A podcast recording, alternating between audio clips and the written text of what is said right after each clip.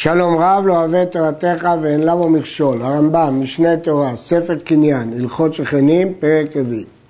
מי שהייתה לו עלייה למעלה מביתו של חברו ונפל כותל מכותלי הבית, אין בעל עלייה נותן לו ביציאותיו כלום. בעל עלייה לא חייב להשתתף בבניית הבית, זה לא שייך אליו. וכופה את בעל הבית לבנותו כשהיה, זה לשון המשנה, אמר בעל העלייה לבעל הבית לבנות. אבל אין בעל הבית כופה לבעל העלייה לבנות כותל עלייה שנפל. הבית משועבד לעלייה, אבל העלייה לא משועבדת לבית, אדרבה, הבית שווה יותר כשאין עליו מעלייה. והתקרה של הבית, הרי היא של בעל הבית, והמעזיבה שעל התקרה, כלומר הטיט והטיח, הרי היא של בעל העלייה. דין זה שנוי במחלוקת תנאים במשנה בבבא מציע. רבי יוסי סובר שהבעל הבית משלם את התקרה ובעל הבית את המעזיבה. מכאן נראה לכאורה שהרמב"ם פסק כרבי יוסי. אבל בפירוש המשנה הרמב"ם פסק שאין הלכה כרבי יוסי, וגם בהלכות שכירות הוא פוסק החכמים, ולכן המגיד משנה מחלק בין מקרה שהעליון סוחר את העלייה לבין שהוא בעל העלייה.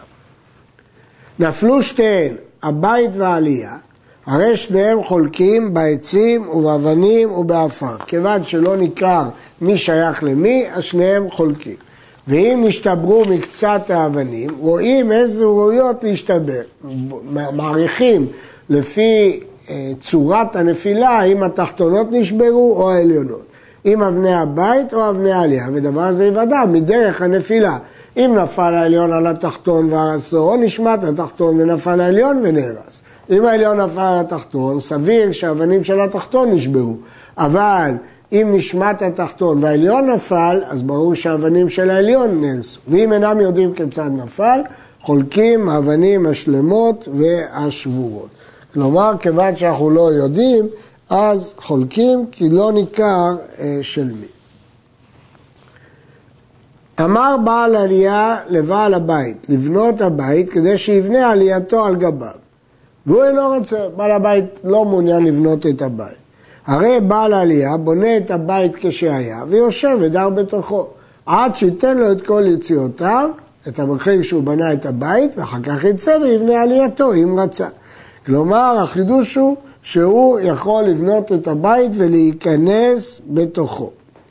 הר"ן מביא בשם הירושלמי, שדין זה נכון רק כשבעל הבית אינו לפנינו, כי אם הוא היה לפנינו היינו כופים אותו לשלם. אבל הרשב"א חולק ואומר שאומנם הבית משועבד לעלייה, אבל נכסי בעל הבית לא משועבדים לבעל העלייה, ולכן אם נפל הבית אין אפשרות לחייב את בעל הבית לבנות את ביתו, ולכן בעל העלייה יכול לבנות את הבית ולשבת בתוכו. המגיד משנה הבין שדעת הרמב"ם שכן היה אפשר לכפות אותו, אבל כשאין אפשרות לכפייה הזאת, למשל כשאין לו כסף, אז בעל העלייה בונה את הבית. ואם אין אחד מהם יכול לבנות, שניהם לא יכולים, לא בעל הבית ולא בעל העלייה בונים, כלומר הם כבר לא יבנו את הבניין הזה, בעל העלייה נותן שליש הקרקע ובעל הבית שני שליש. העלייה מקצרת את ימי הבית בשליש ולכן לבעל העלייה מגיע שליש מהקרקע. רצה בעל הבית לבנות ביתו, בונה אותו כשהיה. הוא לא יכול לעשות שינויים, הוא חייב לבנות אותו כמו שהיה, כי הוא משועבד לעלייה. ואם בא לשנות בקטלים, אם חיזק אותם והרבה ברוחבם יותר ממה שהיו, שומעים לו, כי הוא רק משפר את המצב. רצה למעט ברוחבן או לפחות בחוזקה, גון שהיו אבנים, ביקש להחזירן לבנים, כיוצא בזה, אין שומעים לו, כי הבית משועבד לעלייה באותו מצב שהוא היה קודם. אז כל שינוי שיחזק את הבניין, מותר. כל שינוי שיחליש את הבניין, ברור שיגרום לו ליפול, והוא לא יכול לעשות. בא לשנות את התקרה לקרורות כבדים וחזקים, שומעים לו. פחות ממה שהיה, אין שומעים לו. אותו עיקרון שאמרנו קודם. הרבה בחלונות, או שהוסיף בגובה הבית, אין שומעים לו, כי זה מקטין את ימי הבית. מיעד בחלונות, או שמיעד בגובה הבית, שומעים לו. וכן בעל העלייה, בונה אותה עם רצה כשהייתה, הוא לא יכול להעמיס על הבית יותר ממה שהיה קודם. ואם בא לשנות את הקטלים, להרחיב ולחזק, אין שומעים לו. פה זה הפוך מקודם, בגלל שהוא מכביד על כותלי התחתון, אבל למעט ואין שומעים לו. אצל העלייה בדיוק להפך. אם הוא ירצה להרחיב או לחזק את העלייה, זה יכביד על הבית, אין שומעים לו. אבל הוא רצה להקטין, אדרבה, הוא מקל על הבית ושומעים לו. וכן בקורות תקרת העלייה. אם שינה אותם לקלים ממה שהיו שומעים לו, כי הוא מכביד פחות על הבית. לכבדים מהם אין שומעים לו, כי הוא מכביד על הבית. ירבה בחלונות שמייעד בגובה העלייה, שומעים לו, ואם מייעד בחלונות שירבה בגובה, אין שומעים לו, כי הוא מכביד יותר על הבית. נדלדלו קורות הבית וירדו לאוויר הבית. כלומר, גובה הבית התמעט. אם הגיעו לתוך עשרה טפחים, הבית נהיה פחות מעשרה טפחים, שאי אפשר להיכנס לשם, סותר ובונה. ואם לא הגיעו, אבל אם, לא, אם נשאר לו גובה של עשרה טפחים, יכול בעלייה להקל עליו. יגיד לו, אני לא יכול עכשיו שתהרוס את הכל ותבנה, איפה אני אגור בינתיים. ואפילו אמר לו בעל הבית, הרי אני אזכור לך מקום שתגור בו עד שתקן את התקרה. אין שומעים לו. שהרי אומר לו, אין מרצוני שאטרח ממקום למקום כדי שתתקן אתה את ביתך. זה שאתה צריך לעשות שיפוצים, זה לא סיבה שאני אפנה את ביתי. אבל אם זה פחות מעשרה טפחים, אז ודאי שאין לזה שם בית ויכול להרוס ולבנות. התנו ביניהם על דבר זה. מה הדין? אם הם עשו תנאי, אם הבית ישפל, נסתור ונבנה מחדש. אבל לא אמרו כמה. אם נשאר בגובה הבית כדי שייקח אדם חבילה בינונית על ראשו וייכנס מתחת קורת אלו שנעקמו, אינו סותר. ואם אינו יכול להיכנס מעט שיעקוף את ראשו, סותר ומתקן ובונה, ואין בעל העלייה יכול לעכב, שיתנו ביניהם מתחילה. כל עוד לא ייתנו, אז אפילו יש מינימום של עשרה טפחים, הוא יכול לכפות אותו לא להרוס. אבל אם הם ייתנו, אז כשזה פחת מגובה סביר, דהיינו שהאדם נכנס בהליכה עם חבילה בינונית, אז הוא יכול לסתור ולבנות. בית הבד, שהוא בנוי בעובי ההר וגינת אחד על גביו, נמצא מדרון והגינה היא מעל בית הבד, ונפחתו שמי בית הבד בארבעה טפחים או יותר, ועל ידי זה נהרסת הגינה. הרי בעל הגינה יורד וזורע למטה, עד שיעשה לבית בדו קיפין ויתקן העליון קר גינתו ויזרע כל גינתו. עד שבעל בית הבד ידאג לשפץ, לעשות מבנה, כדי שיוכל בעל הגינה לחזור ולזרוע כמו שהיה קודם. שתי גינות זו אגב זו, מדובר במדרגות של קרקע, לאחד יש גינה במפלס התחתון ולאחד במפלס העליון. והירק בינתיים בגובה עובי הארץ שביניהם. השאלה למי שייך הירק שגדל בגובה שבין שתי הגינות, בין שני המפלסים. כל שהעליון יכול לפשוט את ידו ולטעון אותו מעיקרו, מהשורש שלו, הרי הוא שלו. ובלבד שלא יאנוס את עצמו, אם הוא לא יסתכן וימשוך את עצמו יותר מדי. אבל אם הוא לוקח מה שהוא יכול, באופן טבעי זה שלו, והשאר של תחתון.